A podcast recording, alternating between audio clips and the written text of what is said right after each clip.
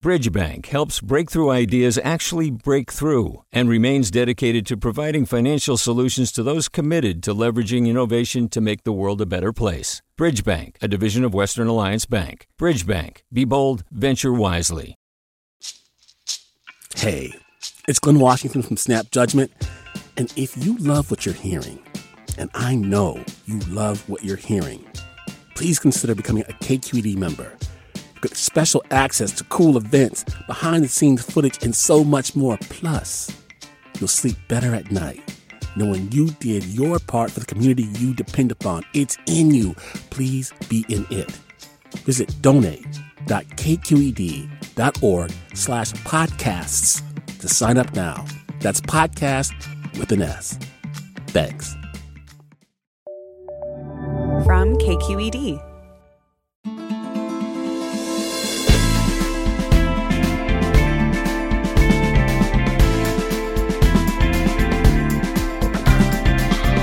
From KQED in San Francisco, I'm Alexis Madrigal. Kids are back in school and Labor Day is upon us. It's that time of year when summer really ends, and for many of us, it's the real new year, a time to figure out what the next season of our lives is going to hold.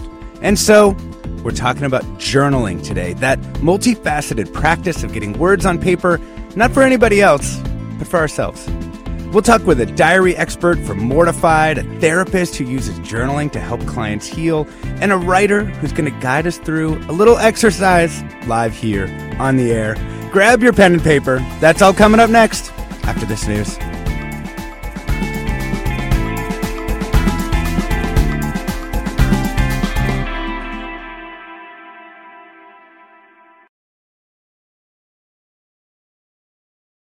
Welcome to Forum. I'm Alexis Madrigal. We're talking journaling, the whys and the hows and the cringe. And this show marks a milestone in our digital community too, which we've been building over on the platform Discord. When we first envisioned having a community place where we could engage more deeply than we do here on the air, we thought about how fun it would be to have longtime listeners who know what we all do here together suggesting shows. And indeed, one of our users, Mickey Time from the East Bay, suggested this show on journaling. She's kept a journal on and off for many years, and she wondered what can we accomplish with regular journaling. So our community producer, Francesca Fenzi, brought the idea to our whole forum crew, then produced the show, and here we are. We have the perfect panel to help answer Mickey Time's question and a bunch of others, and also just to show the breadth of this practice for creativity, mindfulness, and humor as we get ready for the post Labor Day rush.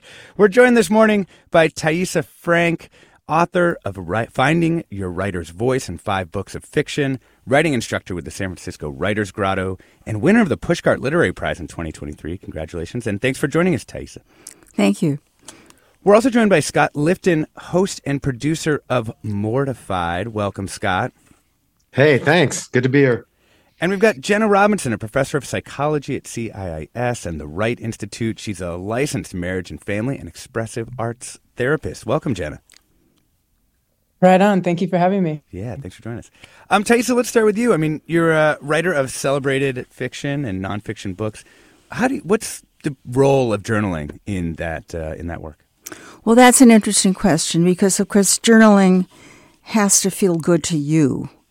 So if somebody says, well, this is how you do it, it isn't necessarily right for you. But uh, writers generally keep journals to keep track of what they're interested in. Hmm. And, you know, there are journals where you can just recount what happened blow by blow. You can do free writes. Uh, you can have prompts. But the kind of journal that I'm interested in is a journal in which you re- discover what you don't know, and I call it mm. making the journal dangerous. Mm. In a way, um, the writer is kind of an endangered animal. That is, we sort of follow them around, learning their habits. and it isn't necessarily true that we discover them right away. You know, we sort of follow them in the woods, and they're very elusive. But this particular uh, exercise, I think, has been very helpful. Mm. And what it's it's very simple. all you have to do is run your mind through what happened to you today. And, And we're going to do that. I don't think we're going to do it quite yet. Okay, But I don't think we're going to do it quite yet. But I love the idea just to prep people out there. We're going to do this exercise. Right. And she's going to give us these uh, detailed instructions as, as we get to it. Um, but let's hang on to it for just a Sure. few minutes. Um, Scott, uh, I imagine you can learn a lot about people from their journals because, you know, if you're producing Mortified, what you're doing is you're looking at a lot of diaries from people's past. What have you noticed after reading a bunch of journals? That's a great question. Um, yeah, you just notice over a span of time, there's a lot you can tell at, at someone's journal. Um, you know, obviously things, our, you know, our show is just about everyone being vulnerable despite age and, and gender and sex and sexual preference and all that. But but you do start seeing, especially from these diaries in the 80s, you see like women making lists more often of just like trying to uh, understand their way uh, in the universe. Um, Like what You- you kind of start- list? What kind of lists are we talking? Oh, a list of uh, you know, I've seen lists of guys they want to date, guys they can't date, things they look for in a person, uh, things they want to improve. You just, just, just, I- it's just a thing. Again, I've been looking through journals for like almost twenty years, and just it, for teenage journals, especially, they just it, lists. You're like, lists look at all these lists. Yeah. It keeps popping up, you know. Or I also see things where people like, oh, my poetry for my teenage years is so embarrassing, and then I read it, and when it's really good, when they're maybe like in seventh grade or sixth grade, and it's really good poetry, I always like, are you a writer now? And they're like, yeah. It's like, okay, I can tell. There, there's a pattern. I thought you were going to say, yeah, you're right. The poetry's embarrassing. No, Sorry, no. Yeah. to them, to them, it's awful. But I was like, no, this is actually for that age. This is pretty insightful and well written and pretty good. Uh, but yeah, I don't. You find that people are on some level kind of the same. Some of that basic, you know, people people go through these journals and like some of the stuff still comes up for them, Hmm. and some are able to kind of step back and be like, okay, I was that, and that's a part of me. But but, but I've grown and I've got a better sense and perspective of things. Yeah. How do you find a good story among the sort of mess of the teenage journals that you see in Mortified? Yeah it's a it's a process. It's it's kind of like a therapy session. Um you know if somebody comes to us and they got a bunch of journals and we have to find like a, like an arc to a story. I mean it's their real lives but we're using found material. So it might be you know if they're trying to write these letters to celebrities or they're after like the quarterback of the team we're like okay you wanted people that maybe you couldn't get maybe like out, they're out of reach you know were you afraid of love? And like i don't know. I said were your parents divorced? Hmm. And they said yeah. And they're like oh well, did you think yeah it was an ugly divorce. Maybe i was afraid of love. And then we're you know here, there's an arc to a story right? There's a okay my parents are divorced. I think in Mesny, i was afraid of love and so there were these people i couldn't get and then i need an ending but it's found material so i'll ask them a big is there someone you finally asked out and it worked? Or did you ask out and get, at least and get rejected but you were brave? And they said yeah i do have this poem i wrote about it and now we've got an arc to a story. But it. it's going through a lot. It's getting very personal um and, and, and Sounds like trying to make sense of a life, which is hard enough. Uh, as Yeah. what about um, that performance element? You know, a lot of journals, people use them, you know, in a very private way. In this case, we're kind of turning it around and, and you're performing these like most vulnerable moments. Do you think there's something? I mean, obviously, people enjoy that along some dimension. What do you think they get out of it? Yeah, and I was I was a performer before I was a producer, so I can even speak personally. There there is a very cathartic process. You are going on stage, you are being your authentic, vulnerable self, and you are being cheered on like a like a rock star.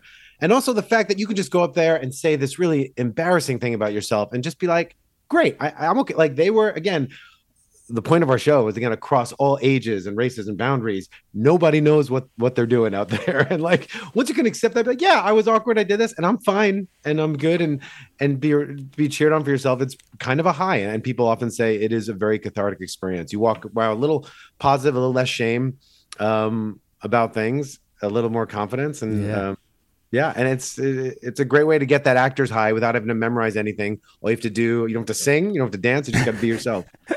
It's funny. I do this show every day. The idea of doing Mortified, I'm just like running for the exits. I could not do it. I could absolutely could not do it. That's so funny. Some people love it. Some are yeah are scared. There are some that have approached me and say, you know what, I want to do this because this is very scary to me. Yes, interesting. You know, yeah. want to tackle I it. I want to go through my past. um, we're talking about journaling with Scott Lifton, host and producer of Mortified. Thaisa Frank, author of Finding Your Writer's Voice and five books of fiction, a writing instructor at the Grotto in San Francisco, and winner of the Pushcart Literary Prize in 2023. And Jenna Robinson, professor of psychology at CIIS and the Wright Institute. Of course, we want to hear from you. Do you have a journaling practice? What works for you? Would you want to share a small section of your journal? A little bit later in the show, we're going to do an exercise all together and you'll get a chance there. But if you've got something you've already written, in short, you can give us a call. The number is 866 733 6786. That's 866 733 6786. The email is forum at kqed.org.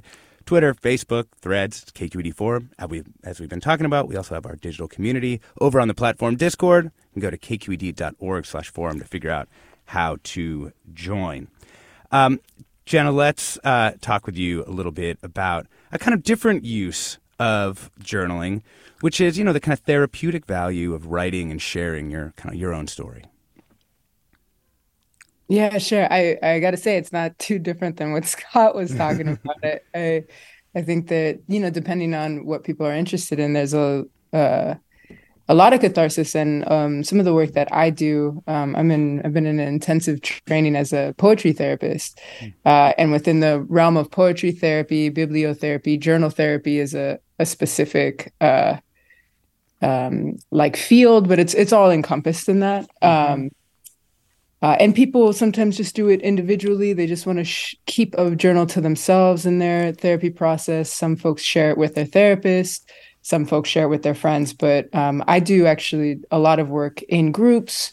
Um, coming from the slam community, slam poetry community, I help mm. some folks actually get on the stage too. Is there a big s- slam poetry to therapist pipeline?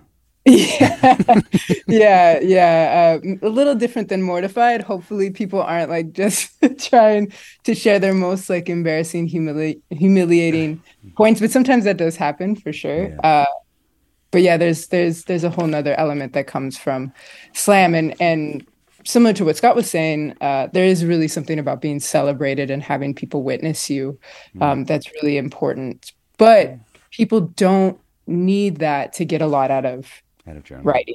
Um, yeah. You, you work with uh, people of color, a lot of queer communities. Like, how do you think narrative writing makes an impact for people who have these marginalized identities or traumatic experiences in their past? Yeah, for sure. I, I mean, the, that's the thing about oppression. That's the thing about marginalization is to be silenced, is to have your story uh, erased, to have somebody tell it for you. Um, so it's it's actually one of I think one of the most healing things for folks who've experienced any sort of oppression um, or interpersonal abuse uh, to actually claim their story, to write it, to own it, um, to transform it. Uh, and then to you know to potentially share it uh, so that they have the the right to authorship. It's not what uh, uh, uh, oppressive systems or abusive people say about them. They they actually get to to own their story um, and there's a lot of power in being witnessed in that. So, you know, yeah, of course, in community, but even just your therapist um, or a really supportive listener um, hearing that story uh, changes people's lives. Mm-hmm. so, for folks who are, yeah, experiencing any sort of oppression or or uh, abuse. It's actually really important that they they tell their story. Um, and I, I do say actually working with a lot of folks coming from different backgrounds i don't necessarily emphasize that people have to write it down. Um, to me journaling poetry therapy all of that is is about words. So yes if we can write it down awesome. Um, but some folks don't have literary skills. Uh, maybe they speak different languages. So as long as they're able to tap into their story and share it uh, that's a, that's the most important part. Yeah, you know, one of our listeners on Discord, Vicky, um, says that one way she gets out of her head is to just ramble 750 words, just talking into uh, a, and like not real paper journaling, but literally just recording herself. Uh, by dictation, so kind of right in the, the realm that you're talking about. We're talking about journaling with Jenna Robinson, a therapist, Scott Lifton from Mortified, and Thaisa Frank, a writer and writing instructor at the Grotto. We'll be back with more right after the break.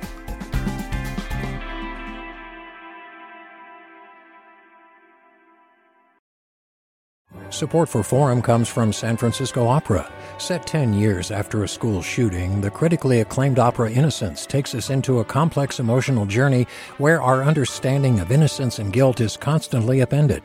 Kaija Saariaho's ethereal score collapses the past into the present as a community of survivors grapple with how to move forward.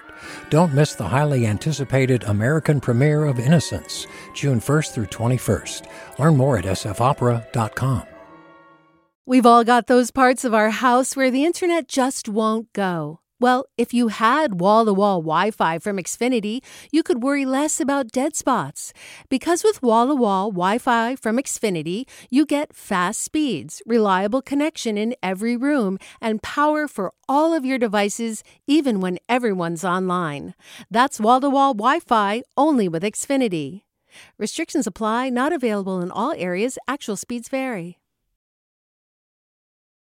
Welcome back to Forum. I'm Alexis Madrigal. We're talking about journaling with Jenna Robinson, a therapist, Scott Lifton, host and producer of Mortified, and Thaisa Frank, author of Finding Your Writer's Voice and five books of fiction, a writing instructor at the San Francisco Writers Grotto. Um, we are now going to do a little journaling exercise. Um, before we get started, how do you think people should journal effectively, or what's what's what are some tips you might have for people to journal effectively?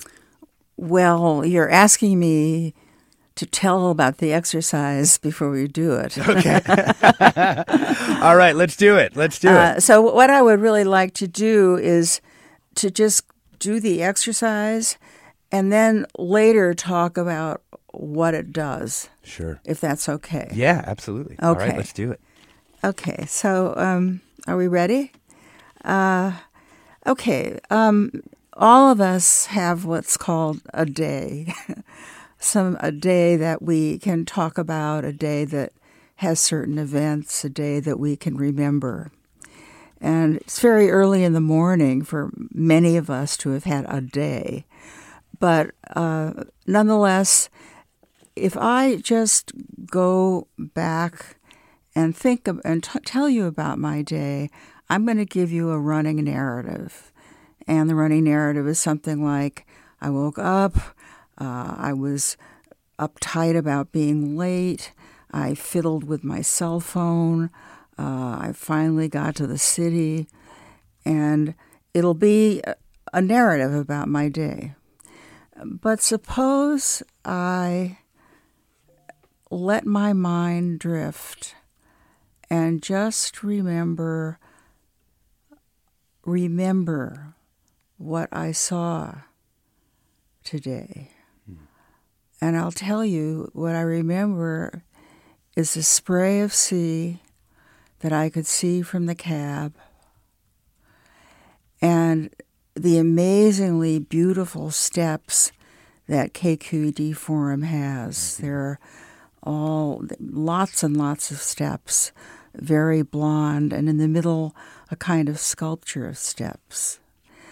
So, what I'd like you to do is just drop your going narrative about your day, let your mind drift, and write down one or two things that you remember. All right. Let's bring up a little. We have a little writing music for people, and you're gonna get uh, you know, just a minute or a minute and a half here to, to do this. We'll, we'll pop we'll pop in. Yeah.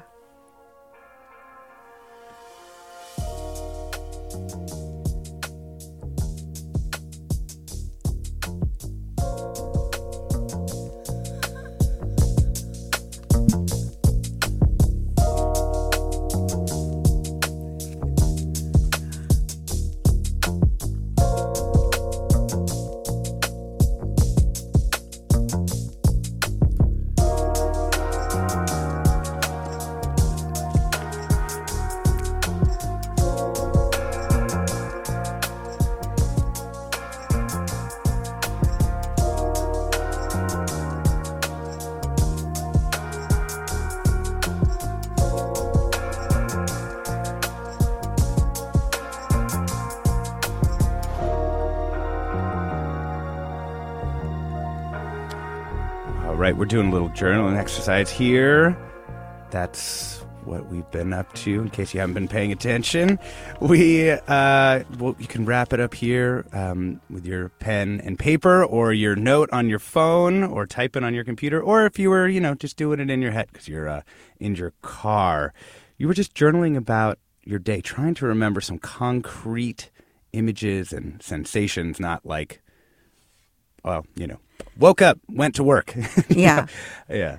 Right. And and so all I would add is that over time without trying you're really bringing out the qualities of this endangered animal. You're educating yourself about what you notice and what naturally interests you. And I'll give you just one example from my own experience. Uh, one of the things that I always end up writing about is how food looks on a plate. Mm. if I've had dinner, I'm going to tell you what it looks like. And at one point, I talked to a friend about this journal and they and about the food, and they said it's so boring. And I said, well, that's just the point. But what's interesting is that in two of my novels, I have feasts. and I don't think that would have happened if I hadn't written about so much food. So you're really developing a lexicon, your own personal lexicon of concrete images that interest you. Yeah. Let's uh let's bring in our first caller here. Let's bring in uh Peter in Oakland. Welcome, Peter. Hey, how y'all doing? Hey, good, good. Um, well, first, I just wanted to say that make your journal dangerous. What a generative frame. Um, I thought that that really hit me. Um, and kind of speaks to the practice that I've developed or have been using. Um, and I call it kind of like a drop journal. Hmm. And the practice is really oriented around developing a practice of unblocking yourself. And so the method um, that I, the way that I describe it, using kind of like a metaphor, is thinking of this journal a bit like a pause button or a camera. And so when you notice yourself resonating with or resisting something, uh, the method invites you to just simply name what's giving rise to that sensation and then let it go. Mm. Um, and like no tagging or sense making. And the idea is that in these tiny moments, you're simply creating like a a portal or a ping back to the the feeling for your future self. Hmm. And then and then kind of like when you're ready to revisit, similarly like in small liminal windows when you otherwise might open up like TikTok or Instagram or scroll the feed, um, you go back to these pings and see what speaks to you and um, maybe respond to them or, or kind of tease them apart what might have been speaking to you in that moment when you felt compelled to kind of jot that thing down. And the idea is that if you do that consistently, then these kind of durable truths about what's important to you might surface. And then because you're making some habit of this, they become easier for you to reach for, remember in the kind of fleeting moments when you have opportunities to embody them. And yeah, this is a, practice that has kind of emerged from a personal need and kind of intersects yeah. with my work at the Wikimedia Foundation, where I um, build the software people use to edit oh, Wikipedia. Wow. Oh man, Peter, what a beautiful practice! You called it drop journaling, right? Yeah, yeah, yeah. Because like you have a little website called dropjournal.org. oh, fun! All right, well, check it. If people are interested, you can check it out. Dropjournal.org. Um, I love that, Peter. Um, you know, uh, Jen, I'm going to come to you on this in, in just a second, but we also want to make sure um, people have a chance to join the conversation. You know, we did that little journaling exercise. If you wrote something, you want to tell us about that, you can give us a call. The number is 866 733 6786. You could email us what you wrote, of course, to forum at kqed.org or hit us up on the different uh, social things. Um, Jenna Robinson, I mean, drop journaling sounds like a therapeutic practice to me. Yeah, that I it sounds like it to me too. The the idea of of naming something and and just letting it go, not really diving into it too much, um, and then coming back to it later. Um, that's that's an amazing practice. And do you use things like I don't know gratitude journals or some of the other kind of more structured journaling things that now exist out there?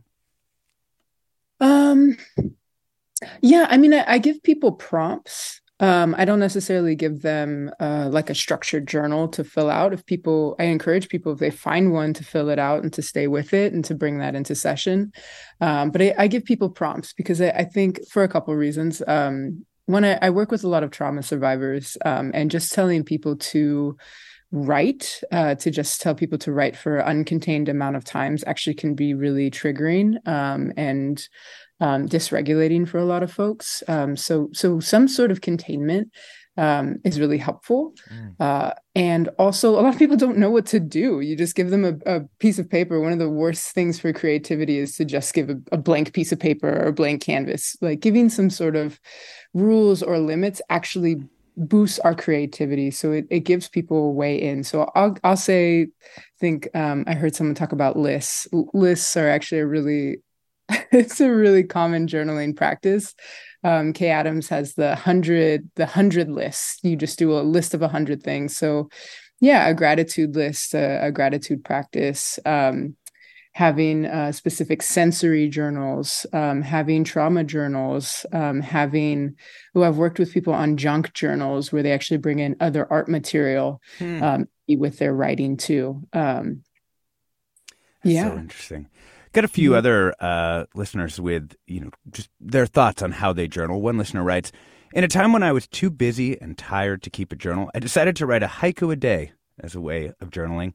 A listener on Discord writes, I'm a chronic journal starter, but rarely a journal finisher. One thing that really helped me to commit and keep going was to get a super cheap, super unlovely spiral notebook.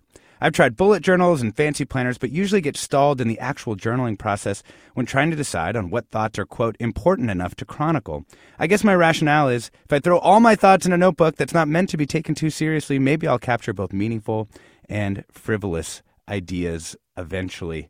And Tony on Discord writes, My handwriting's really poor. I do some journaling on paper. I just love how the paper feels, but I often transcribe them into a text file just so I can read what I wrote down and find it again. I feel you, Tony. Same, same here. Um, Scott, um, you have gone through the process of turning some of your own journals into a piece that you've performed. T- talk to us a little bit about that piece. Oh wow. Okay. Yeah. so um yeah, this was uh from when I was 16 and um I had a crush on a girl that was uh, she was dating a college guy who was way out of my range. And so this kind of chronicles uh, my my first girlfriend who was not that person. Uh, it was kind of the first uh, girl that showed me any attention whatsoever. And so it was just like uh, we were friends and and and it was a she was a female and this was working and it was happening. It was very exciting. And I think, you know, I even say in my intro, I was willing to overlook certain things like having nothing in common and no sense of attraction at all. And so uh, this journal starts off with me like so giddy. I'm like second day anniversary, one week anniversary, everything is a celebration, and I'm so excited. Ah, uh, the one week anniversary of middle school, you know. Yeah, yeah. yeah. This is a two and a half month relationship, which mm, in high school serious, years, very like, serious. That's yeah. like three years, right? Yeah, uh, it's like dog. You were basically married. Yeah, yeah, yeah. Uh, yeah. And, but that comes up a lot, and then uh, in those two months, my tone changes, and you just see, and I I quickly turn into a prick, and it's it's probably the fact of like in this first time uh, the novelty wearing off and realizing that you know this is just it was a person but it was not anything good happening there. And so there's also a first breakup and then yeah even in the journals i keep talking about why go steady with someone unless you're gonna get married to them. And this pressure of marriage when i'm it's a first girlfriend and i'm 16 it's very strange. Uh, but anyway so then it goes into our our breakup. But but the happy ending of it is uh, when i first start feeling dismayed in the relationship. I'm finding all the things wrong. So I talk about she doesn't like Batman, she doesn't like Star Wars, she doesn't like cheese. Usually when I say cheese, the cheese is the part, deal breaker there, Scott. yeah, that's yeah. when I say that on a show. When I say cheese, the audience gets really upset for me you know, it's where were you then? Uh, but the end of the story is so I, you know, I break up with her, but then I talk about I had performed this at a mortified years ago. And the next day I'm sitting around with my girlfriend and I have this epiphany because I'm looking around at the situation. And what I realize is we are like watching Star Wars together. She's wearing a Batman t shirt and then we were eating cheese together. And it's kind of, it, I did not make it up. but I looked around. I'm like, this is my ending. This is like a real ending. That it, it had changed over the years. The ending used to just be that I broke up with the person, and then I'd gotten married, and that was like, oh, it's okay. I got married, but then I got divorced. But now this was like the best ending of all. It brings it all full circle. That's perfect. Now you just need to freeze your life perfectly in place and never have anything happen again. You can keep your story. yeah, you can keep that arc tight. Yeah, things uh, happen. The world changes. I, uh, a listener writes in to say, I'm loving the journaling show, and they actually shared what they wrote while the music was playing. And she wrote, We are creatures of habit, my dog and I. Early morning walk after his breakfast. A girl on a bike startled us both this morning, and we both looked at each other for reassurance. He is mine, and I am his. Oh, that's sweet. That'll be a nice moment to remember in the future. Um, Thaisa Frank, um, you know, Scott talked about kind of building from the components that he has in his diaries. I assume if you're a literary fiction writer, taking those building blocks and working them into you know the feasts of your novel is a, is a different process. So what do you do? Do you go back through them? Do you index them in some way? Like what? what do I make a list? yeah. Do you make a list of lists? Yeah. No, I don't. Um, I just leave them alone because over time the images begin to repeat themselves and form a mm. pattern. And, uh, you know, maybe this sounds a little hokey pokey, but as a writer, I've got a great trust in in my unconscious and I and I look at the journal that I write as educating my unconscious, alerting my unconscious to alert my conscious mind to what it's interested in. Mm. And so I have a kind of a kind of lazy faith in in in the in the beauty of recording things again and again and they sort of begin to imbue your sensibility like ink in a drop of water. Yeah. Or even just it feels a little bit like um developing a photo. You know, you put the kind of chemicals in the right yes. order, and then something's going to emerge there. Right. You know, the way photos used to be when you would dip it in the solution, and suddenly mm-hmm. this magic picture would appear. Yeah. Oh, that's so cool. You know, Jenna, I wonder if you see an analogous process that sometimes happens in therapy as these kind of patterns emerge from people kind of returning to the same things over and over. I, I mean, yeah, that's therapy. That's,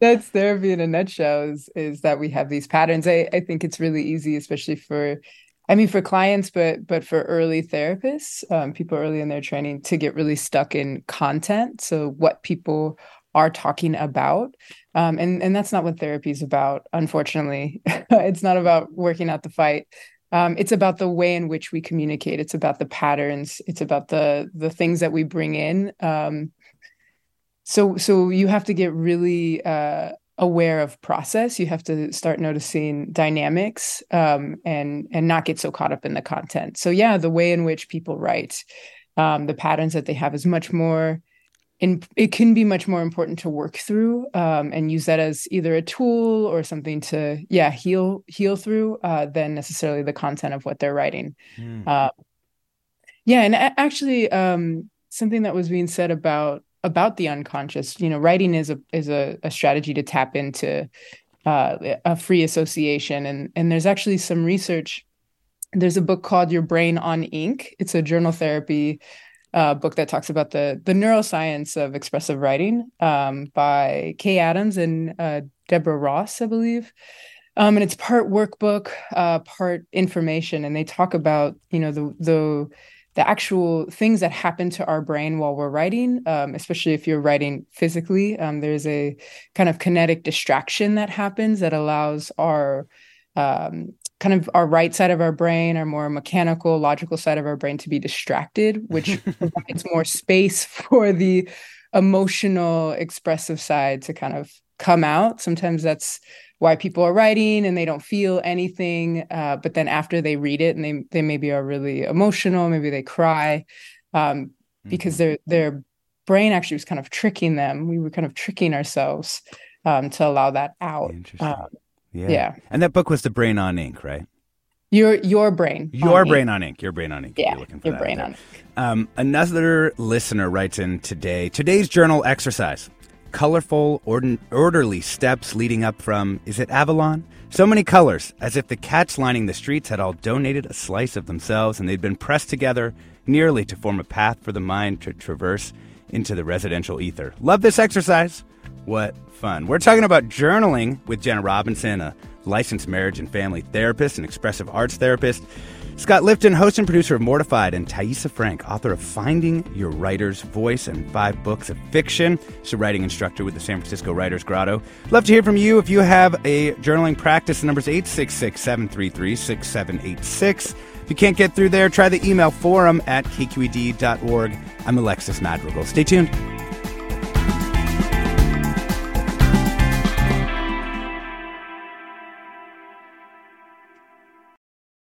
Support for Forum comes from San Francisco Opera. Set 10 years after a school shooting, the critically acclaimed opera Innocence takes us into a complex emotional journey where our understanding of innocence and guilt is constantly upended. Kaija Saariaho's ethereal score collapses the past into the present as a community of survivors grapple with how to move forward. Don't miss the highly anticipated American premiere of Innocence, June 1st through 21st. Learn more at sfopera.com. We've all got those parts of our house where the internet just won't go. Well, if you had wall to wall Wi Fi from Xfinity, you could worry less about dead spots. Because with wall to wall Wi Fi from Xfinity, you get fast speeds, reliable connection in every room, and power for all of your devices, even when everyone's online. That's wall to wall Wi Fi only with Xfinity. Restrictions apply, not available in all areas, actual speeds vary. Welcome back to Forum. I'm Alexis Madrigal. We're talking about journaling with Scott Lifton, host and producer of Mortified, Jenna Robinson, a licensed marriage and family therapist, and Thaisa Frank, a writer and author of Finding Your Writer's Voice. I want to add another voice into our conversation. John in San Mateo, welcome. Hey there. It's a delight to be with you. I'm loving this show today. Oh, that's great. And I believe you are into nature journaling. Um, tell me a little bit about that practice. That's that's right. Um, I, I, I follow a practice which we uh, which which we call nature journaling. By by we I mean there's a very large active community in the San Francisco Bay Area and worldwide of of people doing this. And what what it involves is is t- grabbing your notebook and going out into natural places and spaces and using that notebook to document and to describe all the wonders of nature that you see around you. And if you like drawing, it can be mostly drawing, or if you like writing, it's mostly writing. If you're a counter and a numerical person, it can be filled with with with you know how many of this bird I saw and this bird I saw. But we encourage people actually to use all three when possible of these different modes of exploring things. And so we're trying to give our brain just more ways of connecting with whatever phenomenon we're looking at. Hmm. Looking out first at the objects around us, and then using this this same uh, intense observation to, to to notice what's going on inside, hmm. to pay attention to what do I notice, what do I wonder about, not just with the physical world around me, but how do I interact with that. Hmm. And so do you find, yeah, John, do you find that after you know putting that intense attention out into the natural world that when you look back inside and you do introspection that, that it's different? Absolutely. Absolutely. Um, because first of all the your your your your um, one of your your presenters talked about that sort of that that it was a kinetic disruption. I like that idea. Um, but also when you go out and anytime your brain is just filled with chatter when you are able to sit down beside any phenomenon, that could be from an animal that you found to to, to pouring out pulling out a, a, a vegetable from your refrigerator and looking at it with fresh eyes. Hmm. Your attention can get pulled deeply into this phenomenon. It stills and quiets all of that noise and chatter. You get into a flow state where you are you are are absolutely present with whatever you're looking at. And in that state, when you turn your attention inward, you will notice layers that weren't visible to you before. Yeah. Hey, John, thank you so much. Um, real quick, um, where can people go if they want to get connected into this nature journaling community? Well, there, there are there are lots of uh, wonderful things that are going on right now. This is a uh, a, an excellent time to, to do this. One big, wonderful resource is we've started a nonprofit organization to help people do this. And that's the Wild Wonder Foundation. And Wild- if you go to Wild Wonder, wildwonder.org. Perfect. Great. And there you can also find out about, we have on September 13th through 17th, we have a nature journaling conference where we've brought in more than 25 different journalers. Some are writers, some are poets, some are, are, are artists and authors, um, including uh, Amy Tan, who is a really active nature journalist, Hmm. really into birds. Oh man, so Or cool, two- John. Um, so that is going to be wildwonder.org, and they've got an event coming up uh, beginning September 13th. Thank you so much, uh, John, for filling us in on on um, nature journaling. Sounds like actually right up my particular alley. Um, Scott, I know you got to uh, take off, but if people heard your description of Mortified and they want to, you know, reach out and they've got a you know bevy of high school journals that they love, um, how do they? How would they get in touch? Oh yeah. Um, go to getmortified.com. There's an area you can click on that says participate. And then that'll get you in contact uh, with me and our crew, and we'll meet up with you in a Zoom call and kind of find the story buried in your teenage uh, diaries, journals, letters, songs, screenplays. Awesome. Yeah, Scott, thank you so much uh, for joining us. Really appreciate it. Have a great uh, rest of your uh, morning. Excellent. Thanks for having me. This was fantastic. Um, Thaisa, one of the things that um, really struck me about John the Nature Journaler was the idea that there are things you could do before you started journaling that would help you, um, you know, kind of get ready, or things you could do while journaling that would help you do other kinds of tasks. Like, are there any kind of rituals you have to sort of get into the right kind of space to write, either you know, before, during, after journaling? Well, when I first started to write, I was so afraid. You know, the writer's fear that you write something about your mother, is published in the New Yorker the following week, and she reads it. so, my very first ritual was turn, taking a big circle of light around me, so no one could get in and, and get me. So the writing police would not knock at my door and arrest me. Um, but as I've written more, um, I think that I do have a rich. I, I I do sink into a state of mind, which is a kind of meditative, slow breathing. Uh, it might seem slightly spacey to someone else, but it, I don't need a ritual to do it. What I need is to feel relaxed hmm. and mm-hmm. not worried that the writing police are going to knock on my door. I know about those writing police. oh, yeah. I mean, they're there. yeah, yeah. Um, so I think really over time, and I've written for a long time, I really learned the power of sinking into a relaxed state. Sometimes it helps me to read another writer, hmm. particularly a poet. Yeah, it's interesting. Uh, My worry about that is always that then you kind of end up working in their style. You know, it's like a, a, tra- a transfer Yeah, method. yeah, that, that's very dangerous. But if if just the quality of the contemplation and the voice, the um, the courage to be contemplative, Yeah. that's what comes across. Yeah, when we did a, a show with Ada Limon, and then we're gonna go back to the show. We did a show with Ada Limon. I was like writing poems for five days after the show. You know, it was like under the influence of Ada. The only time I write poems. Um, all right, let's uh, let's bring in Jim in uh, Mount Shasta. Hey, great to um, participate in this topic. I was so glad to hear you bring this one up.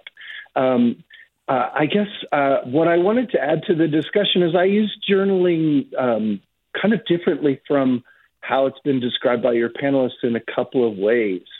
Um, one thing is that I use my journal. Well, I retired a little more than a year ago, and I was kind of worried about my time not adding up to anything.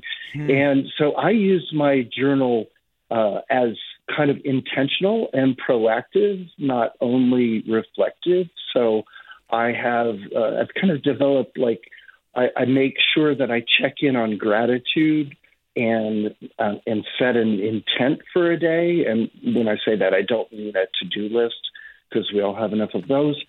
uh, and I check in on things like my relationships with people, my physical being, my body mind is my topic, uh, and and things that I've realized or and so I kind of work on my I set my intent in the morning and then I I come back to my journal throughout the day and then at the end of the day to sort of uh, reflect on what I've done. And the other way that mine is different is that I I consider a very visual activity. So my journal is deliberately visual and graphic. I huh. I, I kind of wanted to I've been an aspiring artist for a long time and I wanted to learn how to draw better, so part of my my journal is to draw what I see around me, so and cool. to use my journal as a way of checking in on that yeah. practice. Jim, I love that. I love all all the additions and modifications, and I I just love the mindfulness of that whole practice. I mean, that makes me honestly astonishingly jealous of doing that each day, um, and I, I love it so much. Let's um let's bring in Nancy, who also we have a few advice questions for our panel. Nancy and uh, Benicia, welcome. Hi, thanks for having me.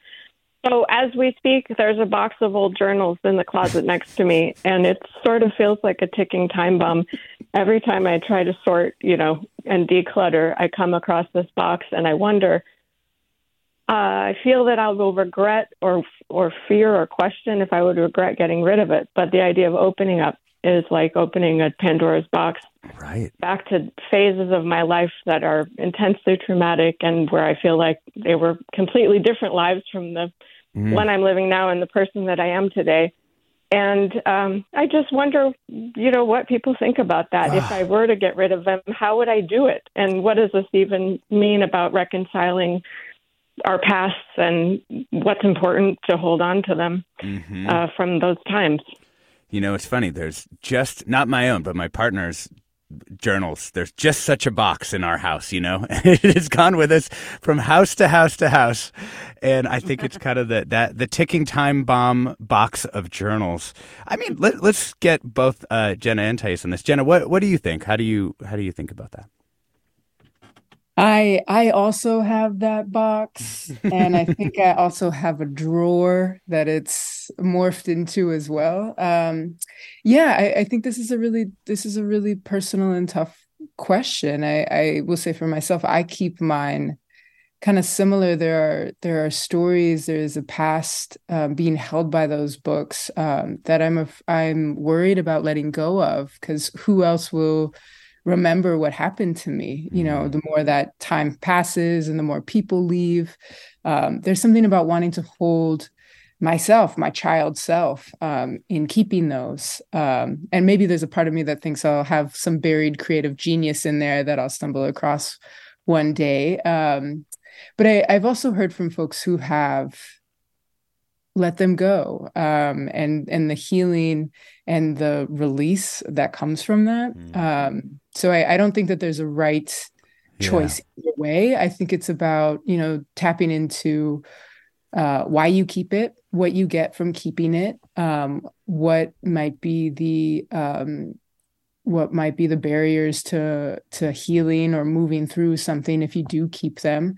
Um, and if you decide to move you know to get rid of them to honor them. You can't just mm. throw them away. You yeah you're going to the them. beach for a bonfire. You're gonna stare off into the middle distance. Like yeah exactly. You need you need to say a prayer. You need to have, say a thank you. Maybe the, this is an opportunity for you to invite other people mm. and and have a journal goodbye party you know whatever makes sense for you. And i would talk to i would talk to someone about that. I mean you know have your own con- uh, self um, reflective process but talk talk it out and and plan something to to honor their uh what they've held for you uh, and then um, move on. And sometimes that could even just be a personal process of going to the beach, of course, doing your bonfire, but also maybe even just sitting in your room and reading some of it um, mm. and letting it go uh, yeah. if you feel like you can do that.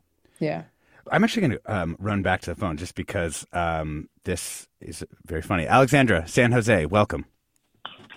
Thank you so much for having me. I really am enjoying this program, and the journaling is so deep in my heart. And the when you speak about keeping them for a long time, I want to tell you the story of my now husband, who I wrote about in my second grade journal. I didn't know that that I had done this, but my mom dug up this old journal when he and I got together, and later in life in my 20s. And this was also after I started writing and journaling about the guy I wanted to marry, and I didn't know who he was, but turned out I knew him all along. And so just that story of full circle. Oh my God! Wait, what did you say about him in second grade, though? I remember verbatim. I said, "There's this boy on the bus, and he lets me call him whatever names I want to call him." um, I can probably even remember the names I called him still, but yeah. So it's it's a really nice thing to sort of reflect on these journals, however old they are. They they carry a story, and for me, it's definitely they tell there's a projection to them and i like checking back on my now journals and or a few years ago and seeing if that's where i really wanted to be and looking forward because a lot of journaling is you know prospecting wow i sorry Alexander, that was one of the best things someone's ever said on the show that lets me call so him whatever names I want. It's just you're just yeah. You knew you were gonna marry him right there at that moment. That's i perfect. clearly was a flirt yes Oh my gosh, that is amazing! Thank you so much for sharing uh, your story with us. That definitely made my morning. Um, I uh, we have on a uh, couple other uh, comments here. Colleen writes. I wondered if the panel might offer some advice. I'm a practiced, fierce business writer who aspires to become a short story writer. I'm interested in activism through writing. Specifically, I keep a journal of story ideas, and I'm a huge fan of Moth contributors. But my ideas come in the middle of the night. These thoughts usually follow an emotional experience that causes stress or even sometimes anger, and I feel the need to activate those moments. I've tried to jot them down on a bedside notebook, but this disrupts my sleep, and honestly, my notes look like chicken scratch. Do you have any advice on how to channel and capture those important moments without having to become a night owl? Thaisa? Well, as I'm listening to you, Colleen, is that your name? Colleen, yeah. Yeah, as I'm listening to you, um, I, I'm getting the sense that you really do get inspired and that the writer in you is wants to get out. If you had a T-shirt, you would say, "There's a writer in me trying to get out." And my advice to you might seem a little off, but I suggest you start looking at flash fiction. Flash fiction may need be no more than a hundred words. Uh, Grant Faulkner has a hundred word flash online. Uh, there are tons and tons of journals of flash. Join Duotrope and find them. And the beauty of flash is that it's very short. You you can just learn how to write them by just writing them and writing them, and you don't like them, you throw them away, and eventually you learn what it is. And Flash is the only fiction where you can see the individual lines and the whole thing at the same time because the mm-hmm. story's greater than some of its parts, right? But you can see the lines and the whole story. So I would suggest you start small, but don't let go of that spark. Yeah. It's there.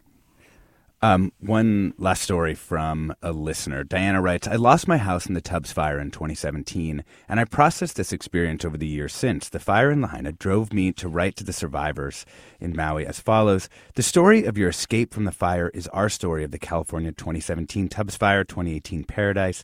When so many people tragically died in rapidly moving firestorms, we feel bonded with you forever. To call what you have lost a loss belittles what you're undergoing. Yours is the experience of annihilation. In a single moment, you had to say goodbye to everything you earned for your life effort, and some of that are your forebears. Family heirlooms, collections, the material record of your life are all gone. What helped me the most was banding together with 10 or 12 other people who had also lost everything. Our fire survivors group met for two hours every week. Each time a new member joined our support group, we retold our stories. Although our experiences were not mirrors of each other, they became collectively our story. The power of retelling your story.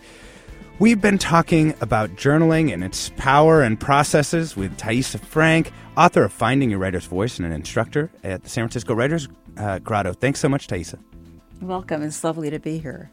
We've also been joined by Jenna Robinson. She's a licensed marriage and family therapist and expressive arts therapist. Thank you so much, Jenna. Yeah, thank you for having me. This has been great. It was great. Thank you so much. Earlier, we talked with Scott Lifton, host and producer of Mortified. Thanks again to Mickey Time from the East Bay over on our digital community who suggested the show. I'm Alexis Madrigal. Stay tuned for another hour of Forum Ahead with Grace Wan and Fermina Kim.